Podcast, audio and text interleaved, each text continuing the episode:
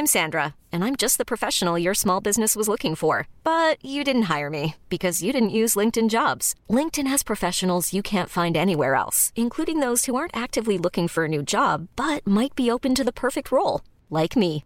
In a given month, over 70% of LinkedIn users don't visit other leading job sites. So if you're not looking on LinkedIn, you'll miss out on great candidates like Sandra. Start hiring professionals like a professional. Post your free job on linkedin.com/achieve today.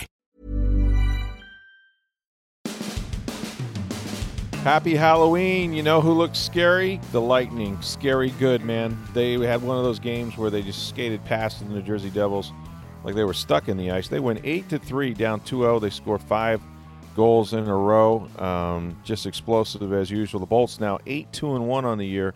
That's just one game different from their hot start a year ago when they were 9-1 and 1. We're going to talk about the Red Hot Lightning and their romp over the Jersey Devils on Tuesday night at Amalie Arena. And then the NFL trade deadline. I know that was disappointing for people. It came and went. There were some deals, but none for the Tampa Bay Bucks. So why wasn't DeSean Jackson traded? And what could the Bucks have done to maybe help their team the second half of the season? Lots of discussion about that coming up. And then the college football rankings are out. The first rankings uh, by for the college football national poll. I guess it's not a poll, but it's the committee. Alabama's number one, Clemson number two, LSU three, Notre Dame four, Michigan five, and Georgia six. Here's a question for you: How far would Alabama fall? They got the big game against LSU on Saturday. What if the Crimson Tide were upset? We've got all that and lots of discussion about many more things here on this edition of Sports Day Tampa Bay. I'm Rick Stroud of the Tampa Bay Times, along with producer Steve Verston. Before we get started on this podcast, Hey, are you ready for a magical day on the river with some manatees? Hey, I've done this. This is amazing. You have to try it. If so, seven days a week, you can experience the wonder and the magical charm with Captain Mike's Swimming with the Manatees in Crystal River. It's the ultimate family bonding experience. Ask about their $30 Manatee Bronze Tour and be sure to ask about their free offer for active law enforcement officers and U.S. military. It requires the purchase of two silver tickets at a regular price and then you're eligible for a free tour. Let me tell you, when you swim with these things, I mean, they are gentle giants, right? You can get in the water with them, you can snorkel. Uh, it's phenomenal, and you'll you'll never experience anything quite like this. Captain Mike's is the number one customized manatee tour company for the Kings Bay and Crystal River. Um, it's 72 degrees up there year round. It's beautiful, pure paradise. Ask about the pontoon boat rentals, kayak rentals, and bicycle rentals, and more. Book online at swimmingwiththemanatees.com. That's swimmingwiththemanatees.com or call 352 571 1888. You have to try this.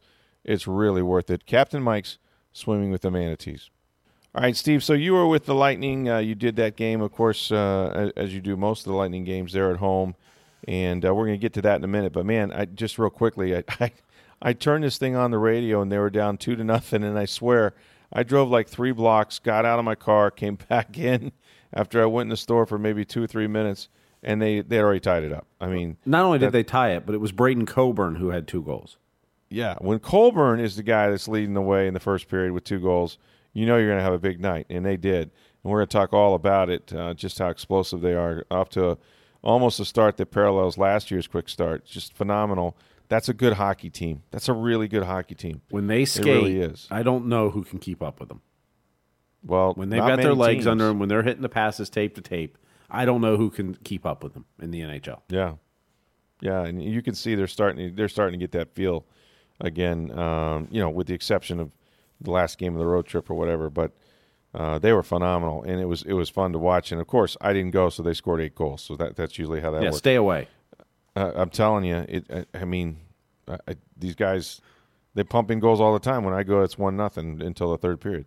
Anyway, um, we'll we'll talk about the Lightning and, and, get into the particulars about that game. But first, uh, big big day in the NFL. Of course, the trade deadline was at four o'clock on Tuesday, and you know there was some. I mean, look, you go back to Sunday in the morning report that DeSean Jackson wanted to be traded by the Bucks, and this is kind of a big deal, right? Because you know next year his 10, $10 million of his contract is not guaranteed, so it's guaranteed through this season. And Jameis had come back, and we know that, you know, that DeSean doesn't have a lot of faith in Jameis getting the ball to him, and he hadn't for a couple games all that regular. Of course, he hit the 60 yard bomb um, you know, last week uh, or last Sunday against Cincinnati to DeSean Jackson. It was perfect. And that's maybe the first time they hooked up like that over the top in quite some time, uh, if at all. But that aside, you know, DeSean Jackson is 31 years old. He wants to play for another playoff team. He, I don't think he's been to the playoffs since maybe his rookie year with the Eagles when they almost went to the championship game. And you know, so this was a this was a thing. Now Jason Licht had come out on Sunday in the radio show, and he didn't deny that Jackson had asked for a trade. He didn't really address that part of the report at all. In fact, Jackson hasn't spoken about it, even though I asked him at the hotel when he was getting on the bus. He didn't want to talk about it. No one has really talked about his request, and he wasn't available after the game. But there was a chance that you could see, okay, well maybe the Bucks with a lot of receivers use him to get something they really need, like defensive back, um, you know, maybe an offensive guard, maybe a running back, something like that. Well, it didn't happen. DeSean Jackson was not traded, and we'll get into the whys about that in just a moment. Uh, there were, you know, there's some deals around around the NFL. Um, you had Golden Tate uh, going to the Eagles, and when I saw that, that that told me that DeSean wasn't was going to probably be moved um, because that's that's that's really the team that he wanted to go back to was Philadelphia Eagles, and they needed a receiver. And uh, Golden Tate is a heck of a talent. Detroit uh, deals him, although it's kind of curious because I think him and Nelson Agholor kind of play the same position. The Rams, boy, they're rich get richer, man. I mean, here are the Rams with the what the only undefeated team in the NFL right now, mm-hmm. and they get Dante Fowler from the Jacksonville Jaguars for a couple of mid-round draft picks. I think like something like a third and a fifth. Um, Fowler, of course, the kid from Lakewood High School, Florida Gators. He's had some trouble off the field.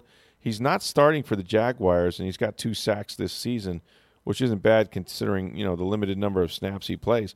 He'll be a starter out there, and he'll also be lining up, you know, next to guys like Aaron Donald and Ndamukong Suh. So you put those two guys in the middle and Dante Fowler on the outside. I mean, they're gonna, you know, he's gonna run into five sacks with guys getting chased out by. Uh, by those two defensive tackles. So I saw, I saw a deal. tweet. I can't remember who tweeted it, so I can't give proper credit. But sure. they now have four defensive linemen in Los Angeles that are all top 14 picks in the NFL draft.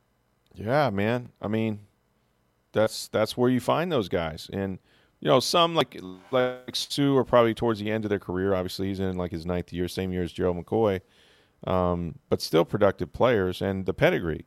You know, they played a lot of football they were drafted high for a reason. Aaron Donald's made one of the best players in the NFL. Period. He is. I, mean, I, mean, guy, I think right now he's the defensive player of the year. I mean, uh, uh, yeah, Khalil Mack got off to he's a great just, start, but Aaron Donald's had a better season overall. Right, and the Rams are better, and Donald's not been hurt like you know Khalil Mack has been of late. So yeah, I mean he is just a rock. I mean that guy's built. Uh, you can't block him. He's unblockable. Ha ha. Clinton Dix goes. Uh, the safety from the Giants goes to the Washington Redskins the Bucks play when they get down with uh, Carolina this Sunday. Would he have been a good and, fit in Tampa Bay? Well, I mean, they need they need that position. I mean, I, I'm not, you know, have I watched a lot of Ha Ha Clinton Dix tape? No, but the Giants are selling off some pretty good players. The problem with a lot of these guys, including Dix, is that they're going to be free agents after this year. So you're really talking about renting a guy for the next seven, eight weeks. I mean, assuming uh, I don't even know if he could come in and play the first week not knowing anything about the defense. But let's let's even say he does. So you're looking at nine weeks. Um, what do you want to give up for that? And and how much better is he measurably um, than say Jordan Whitehead? Now I would think a lot better because he's just played a lot more football, and, and, you probably need a veteran back there. I mean, even you know right now the oldest guy you got. Uh, outside of Grimes, of course, is Justin Evans, and Justin Evans is still trying to figure it out. He's in his second year, so you have a really young secondary, and I think experience is something they could have used. But they did nothing. And, you know, and, and I don't know, you know, you never know how close they got. Um, there were some other deals. Demaryius Thomas goes from Denver to Houston. Um, that's one that'll really help the Texans since they're down a receiver. And, uh, you know, I don't, I don't know how Denver feels about their, their chances at this point anyway. So they got. I think they might have gotten a draft pick or two for him. And that's the thing. Like draft picks right now are not going to help the Bucks, and it's certainly not going to help Jason Licht or Dirk Koetter. I'm sure they would have used them as currency if they could have found the right the right player. Um, but everybody was looking for defensive backs. Everybody was looking for some offensive linemen. A running back might have been something they could have considered. Um, when you you know when you think about where they're at now, Ronald Jones has a hamstring injury. He's going to probably miss one or two weeks. So you know you're down to three running backs, including Shaun uh, Wilson, who has you know played the first couple of weeks, hasn't played since. There, there there are some holes that you could have you could have probably tried to fill, but it's a question of where are we right now, and you know do we want to you know mortgage a piece of the future, even if they're mid round picks, for guys that we're really just renting that that aren't these aren't top of the line players. I mean, Golden Tate is. He's going to help you. Demaryius Thomas is going to help people. Um, and I think you know Dix will probably help the Redskins. We'll we'll see him in Tampa in a couple weeks. But the Bucks, for whatever reason, didn't feel that uh, they could pull the trigger on any of those deals, so they did nothing. And that's that's a tough place for them to be because they're sitting here at three and four. I was going to say, what You does know, that say? What does that say about what they think can happen this season? Well, look, I- mean, here's what here's what I think they think. I sound like Peter King, you know. Here's what I think. I here's what I think. I think. Um, the Bucks have to believe this. Okay, they they have to believe at three and four, they're right. They're right in the thick of everything. I mean, they would not make the playoffs if they started today, but I think they're a game and a half behind like Seattle or somebody. They're a, ga- they're a game back one. of Seattle, who's the sixth seed right now. Yeah. So I mean, it's not insurmountable. You still got nine games left. Okay. So now these are tough games. I mean, if I look at the schedule, I would say the games they might be favored in right now would be San Francisco and the Giants. They play San Francisco at home. They play the Giants on the road. Okay. The rest of them, not so much. But they still have all the NFC South teams, which they have beaten. And all of them Uh, at home. All of them at they home. They have not, they have not played a, a home game against the division foe yet. That's right. So, you know, if if they're able to get you know, if they're able to get the Carolina game, um, that would be two out of three on the road against NFC South teams, which is which is like house money, which is great for them. So here, so here's what they think. I think they think is that you know they made a quarterback change, which is going to be the story of the year. Of course, you know the quarterback always is, and it certainly is here in Tampa. Um, but they they still they look at their offense and they see an offense that is ranked. And again, you know, points mean the most. I get that, but in terms of production, total yards, that's how they rank teams um, in the NFL. So they're the number one offense in the NFL, and it's by like 27 yards a game too. It's not not a small number. Uh, and then they, they have the number one passing attack. And so you, you look at those two numbers and you see, well, why is that? We you know they've used you know, they started with Fitzpatrick, went to Winston, now they're going back to Fitzpatrick. It doesn't seem to matter in terms of making plays. I mean, they're playmakers. The, the way this offense is built is is as explosive as any in the league. In fact, more explosive than many. And I'm talking about teams like Kansas City, right? Teams like the Rams. Um, those teams are not throwing for as many yards. They're not having as many yards on average. They're winning more games, and so they're doing it a little bit differently. What they're not doing is they're not turning the ball over. And obviously, they got better defenses, um, at least in the case of the Rams, than the Bucks do.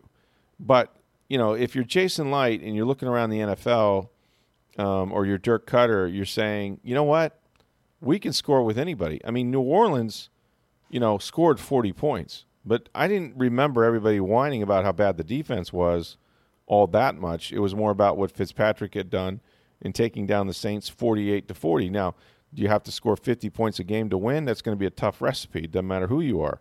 So you, you're absolutely got to get better. But I think they've addressed what they thought the problem was, and the problem, according to them, was Mike Smith. You know, and we've seen Mark Duffner do some things, simplify some coverages.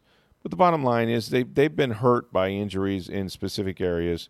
The secondary, for one, obviously losing, you know, Chris Conte and you know Vernon Hargreaves, and then replacing them with essentially with all rookies. You know, you got three rookies that are playing huge roles. Carlton Davis is starting, who's I think getting better and better, but he's missed a couple games because of injuries.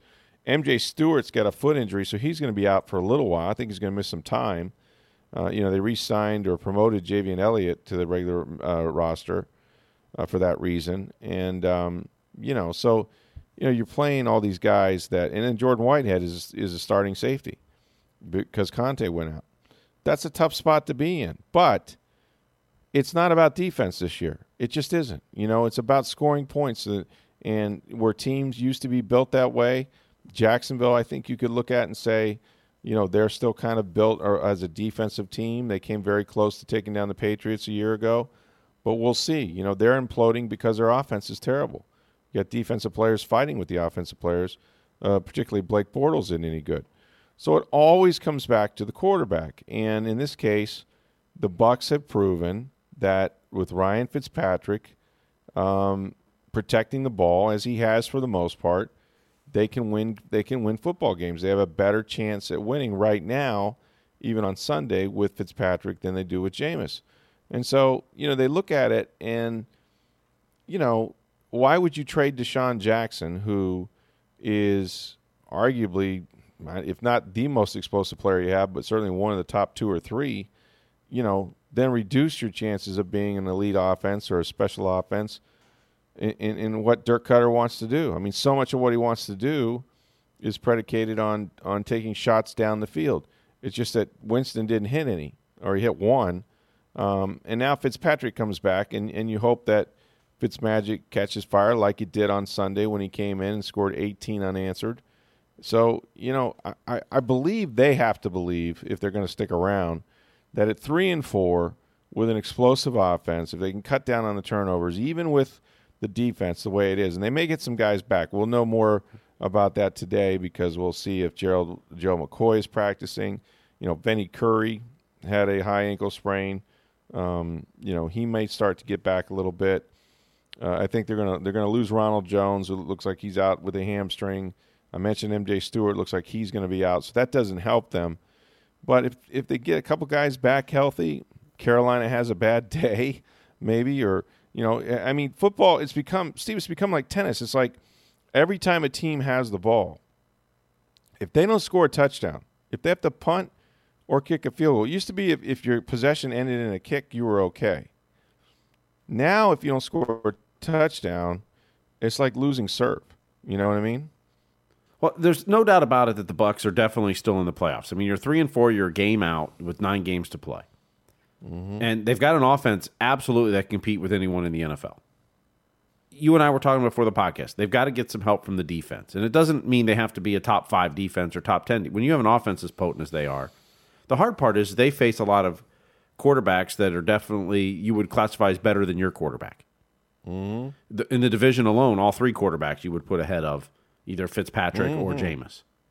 You faced Ben Roethlisberger. You faced Carson Wentz. Well, yeah, Alex Smith is going to come here with Washington. Yeah. He's a pretty good team. Um, yeah, Andy Dalton know, maybe a put. You know, who, don't know who's really better. I mean, he, he's yeah. a good quarterback. He's not definitely top ten, but he's good.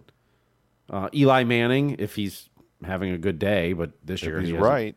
Yeah, if he's right, he's you know you're facing so many good quarterbacks, and if you can't get turnovers, you know, as a defense anymore in the NFL, and this has been for years. I don't care how many yards you give up. Patriots, yeah, Patriots matter. for years give up between the twenties all day long.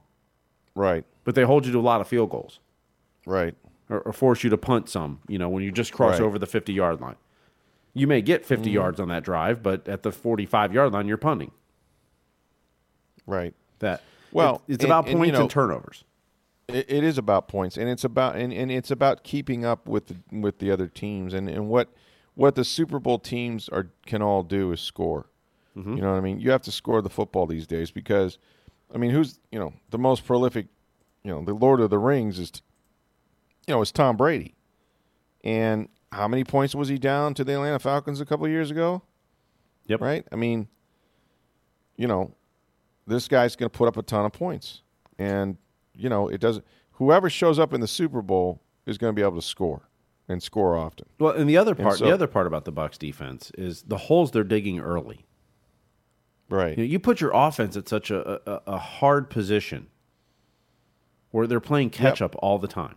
Well, you're down seven nothing, and I've I've had this this argument. Well, it's not really an argument, but I've had this conversation with Dirk. You know, the analytics say that no matter what, you always you know, in since 08 when they made it such. I mean, basically, if you win the coin toss, you defer, which means you're going to take take probably the ball in the second half. And and and when you look at the analytics, it's like okay, there's about 11 point something possessions in the first half on average, and so you know you get the advantage of maybe having the ball at the end of the first half and then getting it again to start the second half, and that's why teams defer. and and almost every team universally does it. But I'd be damned if I had a defense like the Bucks and an Because- offense like the Bucks. and if I had an offense like the Bucks, you know, you start off in a seven to nothing hole almost every game, and the reason is, and they win the coin toss, but they'll win the toss, they'll defer, they'll let the other team take the ball, go down, and shove it down their throats, and boom, you're down seven nothing. And I think that puts you in such a mental hole. You know, the worst thing, the worst thing that happens is if you take the ball, okay, and you make a couple first downs, you may go down there and score and then be ahead, which would be something novel, something different and then you know playing with the lead's a lot easier. But at the minimum, you can dictate field position, right? If you make a couple first downs and put it down there deep, they got to play on a ninety-yard field. So there's you know, I don't see the upside of maybe, and it's not a it's not a given, but maybe we we steal a possession late in the first half, and then get it coming out in the second half, to to consistently go down you know, seven nothing. But Dirk Dirk's thought about it, but he, he you know, everybody does it, so you got to stick to the analytics about this thing. But you're right. Look, they, you know, I was on a radio station um, doing an interview with uh, in in uh, Carolina in Charlotte, and Frank Garcia, who played, I think he was an offensive lineman, play offensive guard, I think, uh, or center, but he was with the Panthers for years, and he was one of the co-hosts. And you know, he kind of he kind of asked, he's like, you know, it seems as if everybody the division was formed in 02 and that's the year that the Bucks came out and won the Super Bowl. And they won, you know, the first couple years they won a number of NFC South championships, but they haven't won one since Gruden won one, you know, back in gosh, I don't know, 07 or somewhere somewhere in there. And he's asked, well, you know, why? Because these other three teams are almost identical in record in terms of, you know, over the, since the division was formed. I mean, you can take Carolina, New Orleans, uh, in Atlanta, and their records are almost the same, and they've all taken turns winning the champ, winning the championship, and going to Super Bowls, right? But but the Bucks are the outlier. So he's like, why is it that the Bucks are the outlier? Well, it's pretty obvious. It's football in the NFL. It's the quarterbacks. I mean, you know, even if Jameis Winston had been on a career path that was going to make him one of these quote unquote franchise guys and you know ascend to that level, um, you know, you're playing Drew Brees, who's an MVP of the league probably this season, who has won a Super Bowl, is a Hall of Fame quarterback. I mean, he's going to the Hall of Fame, folks. He's got the most passing yards of any quarterback ever. So then you got Cam Newton, who went 15 and one one year, went to the Super Bowl, and he's been doing it for a long time, and his team is consistently in the playoffs. And then you got Matt Ryan, who's a league MVP and went to the Super Bowl. Um, and so you're playing those teams each twice each every single year, and every time you play them, the other guy with a ball is better than your guy. That's a huge thing. And I'm not saying Jameis wins. Jameis has beaten all those teams, you know, and some he's beaten fairly consistently, but he can't do it week in week out, you know. Hey, it's Ryan Reynolds, and I'm here with Keith, co star of my upcoming film, If, only in theaters, May 17th. Do you want to tell people the big news? All right, I'll do it. Sign up now and you'll get unlimited for $15 a month and six months of Paramount Plus Essential Plan on us. Mintmobile.com slash switch. Upfront payment of $45 equivalent to $15 per month. Unlimited over 40 gigabytes per month. Face lower speeds. Videos at 480p. Active Mint customers by 531.24 get six months of Paramount Plus Essential Plan. Auto renews after six months. Offer ends May 31st, 2024. Separate Paramount Plus registration required. Terms and conditions apply if rated PG. uh, and when they're not playing each other. So, I mean, it, you are such a, a disparity of, of quarterbacks. And then what has happened over the years, because Jameis has only been here, this is his fourth season, that, you know, you get into the spiral, the death spiral in the NFL, change the coach, change the quarterback. I mean, nobody thought Dirk Koetter would get a third year, including Dirk Koetter. And then when he did, you know, you're thinking, oh, okay, well, here's some continuity finally. But then the quarterback falls down. so, I mean, it really doesn't matter at that point. So we'll see. I mean, you know, we'll see who's healthy this week. I'll be at One Buc Place today. Uh, there'll be a discussion, of course, to talk to Ryan Fitzpatrick. Is this really his for the rest of the year?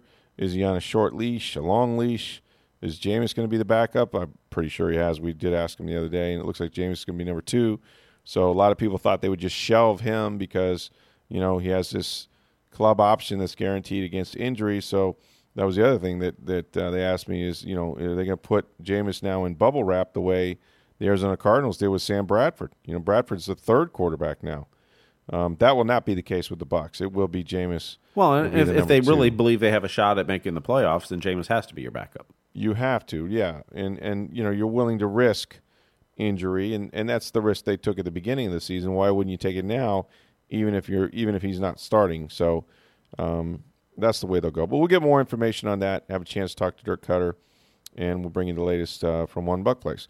But meanwhile, uh, let's go back to the Lightning here for a second because they're so deep and so fast and and when when you know what what impresses me steve is that you've seen these guys their younger players now are starting to really really really you know add so much i mean we talked about what the year that brayden Po- uh, point had last year um, He was he was the best player on the ice on Tuesday night, hands Right. down. He was.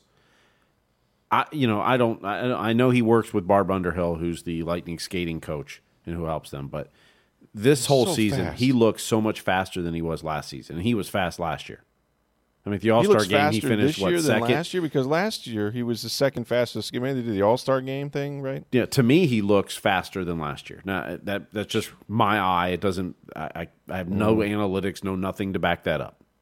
He just looks faster, or maybe it's just he's even more in the right spot at the right time, and you know be, that's yeah. experience and and knowing where to go. You know, with and without the puck. Uh, but he was he was the best player on the ice. He had five points on Tuesday night. That's a career high. Three was his previous career high. Braydon Coburn. You know, when you, look, Vic, Victor Hedman's out for at least a week, probably. I'm assuming longer. They said they'd evaluate him after a week. He's not going to play at all on Thursday, or I don't believe this weekend either, when they go to Montreal and Ottawa. Uh, but Braydon Coburn uh, offensively started stepping up tonight, and, and others too. Where, you know, that's one of the things that, you know, from the defensive core, uh, you know, they'll take their they'll take their shots from the blue line but Braydon Coburn was joining the rush some. Uh, you saw Ryan McDonagh do that. Girardi does occasionally anyway. But you saw some of the other defensemen starting to step up offensively a little more too, to make up not just for Hedman's defensive role, but Hedman adds so much to the offense as well. You know, he'll he'll lead the rush up the ice. He'll he'll do a lot of stuff, and that's why that's what makes him a Norris Trophy winner, is that he's Right. that good all around. And you started seeing, you know, Braydon Coburn with two goals tonight, and in the third period, he was uh, rushing up the left wing and had a shot that he just sailed over the net that could have got a hat trick, which would have been incredible to see Braydon Coburn get a hat trick. you know where i thought they were going to miss hedman is the power play Oh, and, and they do. Uh, you know, although tonight it was uh, they had basically one long power play. They had a four minute uh, high sticking penalty, and then during the second penalty, the second two minute minor there, uh, the lightning or the uh, Devils took us another penalty, so they got a five on three. five Uh, on three, The p- power yeah. play was moving along, but don't forget, Mikhail Sergachev runs the second power play last season, and Ryan McDonagh ran the power play in New York, so they've got experience there. But I'm, you know, Victor Hedman absolutely you know, controls that power play and does well. But look, anytime you've got Brayden Point, Steven Stamkos, and Nikita Kucherov on the same power play, as long as you got a defenseman that knows how to move the puck, you should be fine. Mm-hmm. So what is what is so far as you can tell? I mean, there's only a one game difference in terms of their start. I, I think the the thing that is most impressive about their start this year, and I don't have the schedule from last year, but the teams that they just played on the road were all really good teams. You know, even Arizona's better, but I mean, you know, they started in Chicago. Dave Dave Mishkin brought that up tonight. That uh, he said, I think you're going to look back at that road trip and realize the quality of teams you, you just played. Yeah, That Minnesota's got off to a rough start, but they're a pretty good team. Probably will be a playoff team.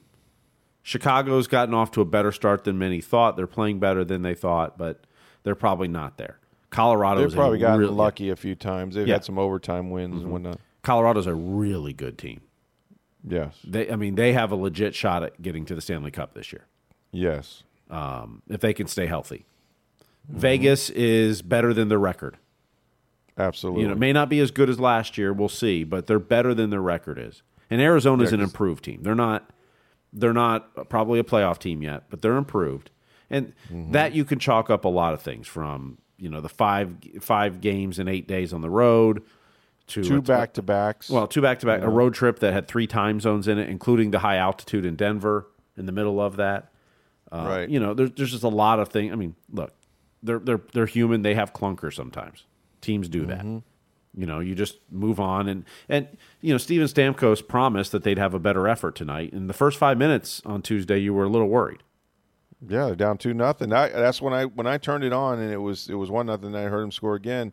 I was thinking, mm, you know what? Maybe maybe it wasn't just that clunker on the last day of a road trip. But I mean, I'm telling you, they're so explosive. It's so much. It's it's so incredible how many guys can score, um, and this is such a good hockey team. I mean, it's Well, what has impressed me about this year is the defense. Starting with the penalty kill. where yes, they're they're leading the NHL. They did give up a penalty kill goal tonight. Uh, went off Ryan. but they were ninety skate. percent. Yeah, they're yeah they've uh, what's it, it was I think it was one for three tonight, so that makes it they've killed off forty one out of forty four penalty kills I'll take that. Yeah. uh, to start the season. I believe if my math's right in my head. how much of that is coaching? Because I know they've made changes there. I, I think I think it's I think a, I think it is a change in philosophy. They're much more aggressive on the penalty kill than they were last year. Right. They don't sit back as much. No, they they push it, and they're they're, tr- they're trying to push the puck up the ice and even look for shorthand chances if they can. They're they're on the puck a lot more. They're they're skating a lot harder, a lot faster, uh, and, and it's a change in uh, philosophy. Whether it's because Rick Bowness isn't doing it anymore, and, and it's Todd Richards and, and Jeff Halpern and that, or if Jon Cooper made a change, you know, just by watching the rest of the league and tape and saying, "Hey, we need to change this." You know, I don't know where it stems from, but they definitely appear more aggressive on the penalty kill. But even defensively as a whole, I, I think you see even Nikita Kucherov back checking a lot more, and and I, I think they've made a, a better commitment to the defensive side of the ice, and, and it's paying off for, as a whole for the team. I believe. Yeah, and that's frankly where I thought they needed to get better. You know, Well, you know, as co- coaches will always saying, coaches love defense because you know defense never has to go away. right? The, the shot some, sometimes you just can't. You know, you go in a slump. Sometimes the goalie just beats you, but you can right. always play good defense. Yep. You know, it's it's more about that commitment to it. But yeah, the the Lightning a- after the first five minutes, it, it really helped that Braydon Coburn got the first goal about two and a half minutes after the the Devils took a 2-0 lead. Right. That it really kind of sp- sparked them, and then to go into the first intermission with a tie and Braydon Coburn scoring the first two goals, you know, really kind of lifted the Lightning. And, and you know, when they skate, they're a scary team because they have speed on all four lines. When you've got JT Miller and Ryan Callahan both playing on your fourth line, you know, Yeah, I mean they're deep. I mean it's it's incredible how deep they are, and like I said, the young guys have become now veterans. You know, in their own right, they're still in their second. Some of them's their second year, third year, or whatnot. But you can see their games improving all the time, and it was good to see Stamkos got his second goal. Mm-hmm. You know, Nikita Kucherov, had two, goals. Yeah. So when your big players play big, you know, and, and I think Stamkos had an assist as well. That's that's what you want to see. You know, I mean, you want to see, um, yeah, the young guys contributing and, and uh, just making you better. But then you got you got your superstars playing like that. Tyler Johnson, I think, had a goal. He did. You know, uh, so your out. defense had three goals because McDonagh got one as well. So That's right. That's right. So yeah, very impressive. Now, who they they got the rest of the week? Are they? Well, you got uh, Nashville coming to Amalie Arena on Thursday night. Now Nashville is. Nashville is actually leading the NHL in points. Uh, they, Yeah. they- so the the Lightning have uh, what is that? Seventeen points now in the season. Uh, Nashville has eighteen, but they've played one more game. Uh, so that's going to be you know that that's another you know assuming that you think the Lightning can make the Stanley Cup Finals and they absolutely have the talent to be able to do that. This you know this is another one of those could be a Stanley Cup Final previews if the Lightning make it. right. You know, Nashville, right. of course, you know, we know how good they are the last few years, and they're playing well this year. So they come into Amalie. And then the Lightning have a back to back over the weekend in Montreal and in Ottawa. Uh, Montreal, surprisingly, has gotten off to a really fast start. Uh, you know, not many people thought they'd do much this year, and they're they're actually, if the playoffs started today, would be in a, one of the wild card spots.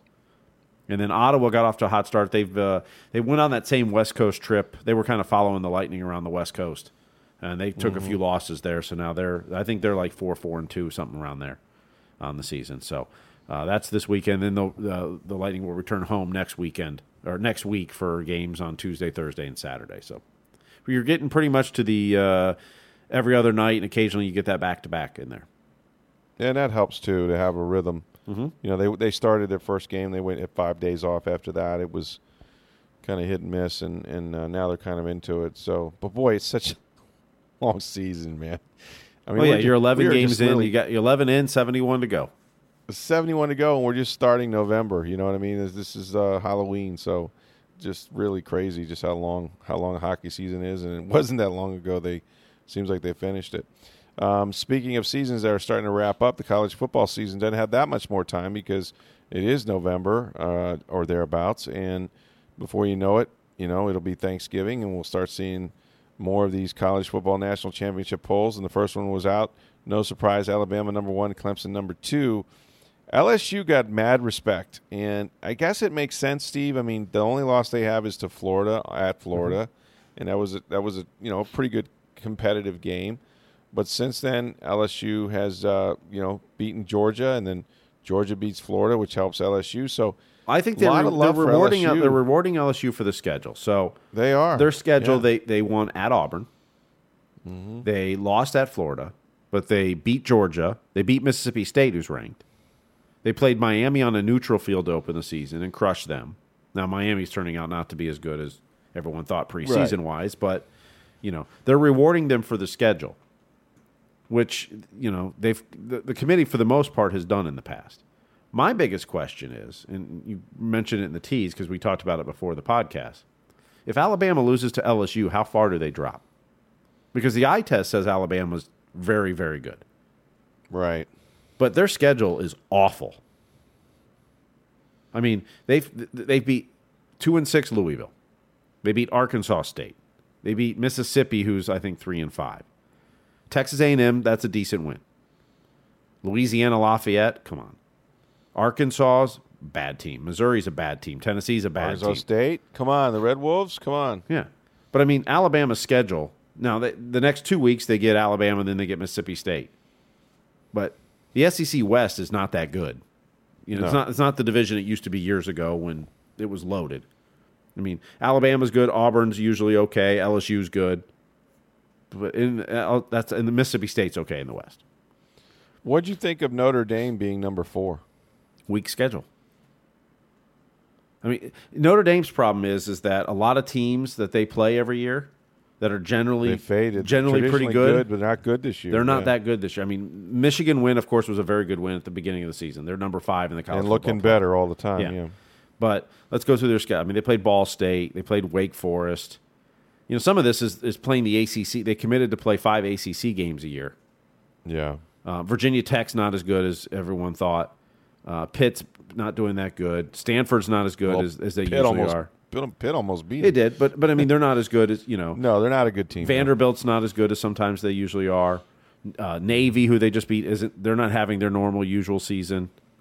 Uh, now they're going to get Northwestern next week, who's leading the Big Ten West. Right. You know, Florida State's not going to be as good as as normally they are in the schedule. USC's not. You know, I, I think Notre Dame's fourth. I mean, I think they control their own destiny, but I think they put LSU ahead because of schedule. What's going to be interesting, and I still think that uh, the Big Ten champion, if you even if you lose one game, um, you know, if Michigan beats Ohio State and beats you know Northwestern or Wisconsin, whoever comes out of the other side, I don't see how you can keep a Big Ten team with one loss out of the final. Four. Well, there's only two Big Oh. Ten teams left with one loss, and that's Michigan and Ohio State. right. Everybody, everybody else in the conference has two or more losses. Right? But they're going to play each other. But Mm-hmm. assuming that one of them has just one loss, it's Well, going to be interesting. Just The Big Ten has to hope one of those two teams wins out.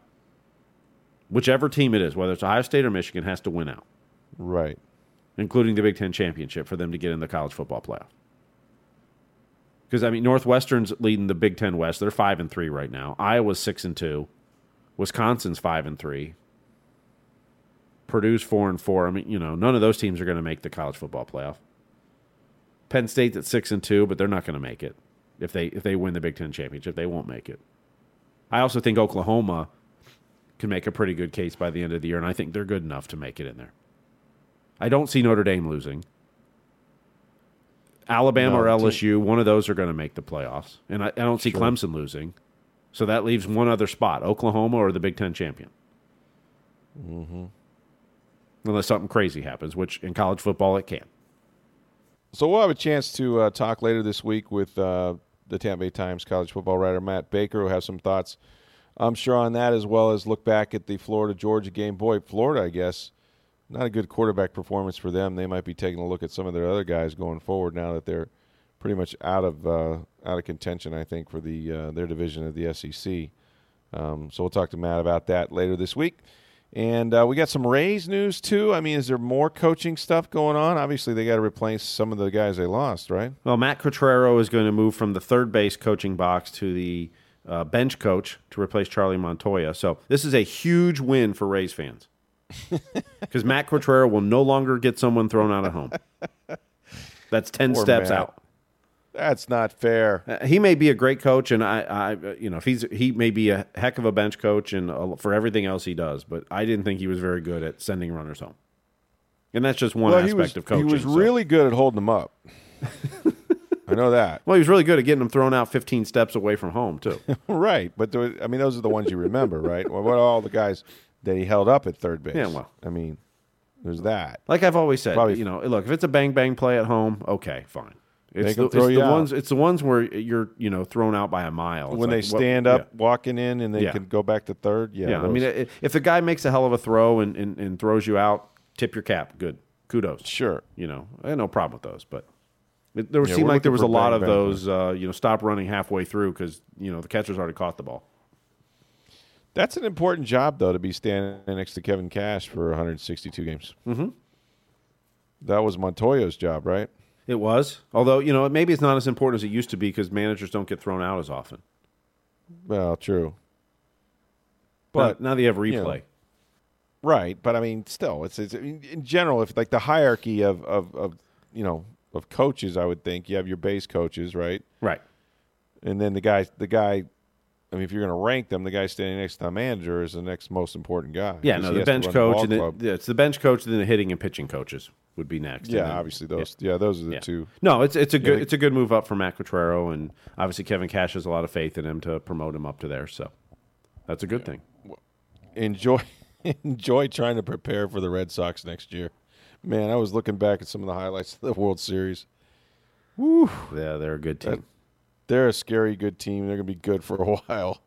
I don't know. Remember when they came into the Trop though, like, and they were pretty. They were playing really well, and the, and I think the Rays swept them, or one two out. of I mean, they, they, I mean, they could beat the Red Sox. I oh, mean, no, they, can you know, beat. Yeah, they can beat the Red Sox. It's the problem is that the Red Sox are going to win a hundred and something games. You know, it's like they're not going to lose to anybody else. To the Yankees, maybe they may lose a couple to the Rays. Um, we'll see if you know Baltimore, Toronto aren't going to be very good probably again, but you know becomes. I mean, they just they just jumped out so fast and so far when the Rays were going the other direction. So well, and they jumped out by playing the Rays like seven times in the first week and a half. I mean that you know, and they jumped Yeah. out to a great start. The Rays didn't, and that was kind of the At the difference in the season. Yeah, it really was, and they never, you know, you win ninety, but it, you know, if you don't get off to that start, and they they take advantage of all that, so it's going to be incredible. But so yeah, busy day for a uh, Tuesday. Lot lot went on, and uh, glad we were able to recap it for you here. Of course, tomorrow it'll be back at One Buc Place. We'll have a chance to uh, talk to uh, the defensive coordinator Mark Duffner, figure out what they're going to do with some of their injuries. Maybe get some players back. Gerald McCoy could be back. We don't know about Vinny Curry. Uh, we'll have some updates uh, on the uh, injuries on that front, and then of course through the week Thursday, a chance to talk to Ryan Fitzpatrick. Probably talk to Jameis Winston at some point too, maybe even tomorrow, uh, and get his thoughts about being benched. I'm sure disappointing for him after coming back, you know, being away for three weeks, gets his job back, and then what three and a half games later, he's uh, he's back on the bench, and you wonder about his future. So, lots going on, a lot of drama with the uh, the Buccaneers, of course, and uh, big game that they have to prepare for for Sunday at Carolina, a team that uh, looks like them in New Orleans are going to be facing it off to see who wins the NFC South. And I think both teams will probably make the playoffs. Norv Turner doing a great job up there with Cam Newton in that uh, Carolina offense. Let's just hope Carolina just eats a lot of sugar this week from trick or treating and has a bad game. Right. Oh yeah, I got that to look forward to tomorrow as well. I'm sure if you're taking your kids out, be safe. But uh, yeah, just what I need. A lot of chocolate right about now. It's going to be fun. But That's going to help keep Yeah, us awake tomorrow night to re- or tonight to record the podcast. good point. Halloween is here, and uh, that means that uh, Thanksgiving, my favorite holiday of the year, it can't be far behind. So By the way, the Lightning did a- really cool video. They took uh, some of the players went to Howl-O-Scream. Oh, and, neat. Uh, I saw Tyler Johnson was a part of I think Slater Koekkoek, but they had Anthony Cirelli uh, lead the through, and they had the video camera, and he was getting scared every turn. It was absolutely telling you, hilarious. it's on their website. It's a very good, cool video. They showed it at the game on Tuesday night. Places like that, I, I've been to a couple. They're crazy scary. it just is, but it's a lot of fun too. So that's neat. That's cool that they did that. They do a nice job over the Lightning, always. So anyway, make sure you check out uh, TampaBay.com for all the latest uh, news and updates and things like that. And um, you know, as always, you can reach us anytime you want uh, through Twitter.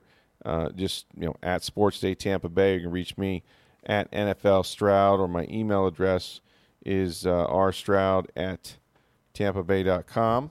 And make sure you get a chance to uh, do this. Go to uh, Captain Mike Swimming with the Manatees. I'm telling you, this thing is fun up there in Crystal River. You won't regret it. Take the family, take the wife, take the kids. Uh, still got some hot days left, uh, you know, before it gets uh, maybe a little cooler. And uh, but the water temperature is always 72 degrees up there. This is so cool to do. You can go to uh, swimmingwiththemanatees.com or you can call 352 1888. So, for Steve Versnick, I'm Rick Stroud of the Tampa Bay Times. Hope you guys have a great day, everybody. We'll talk to you tomorrow.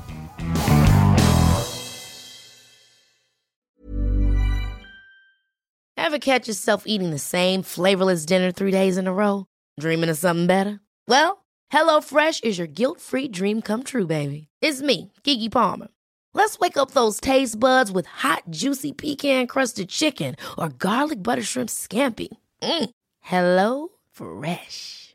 Stop dreaming of all the delicious possibilities and dig in at HelloFresh.com. Let's get this dinner party started.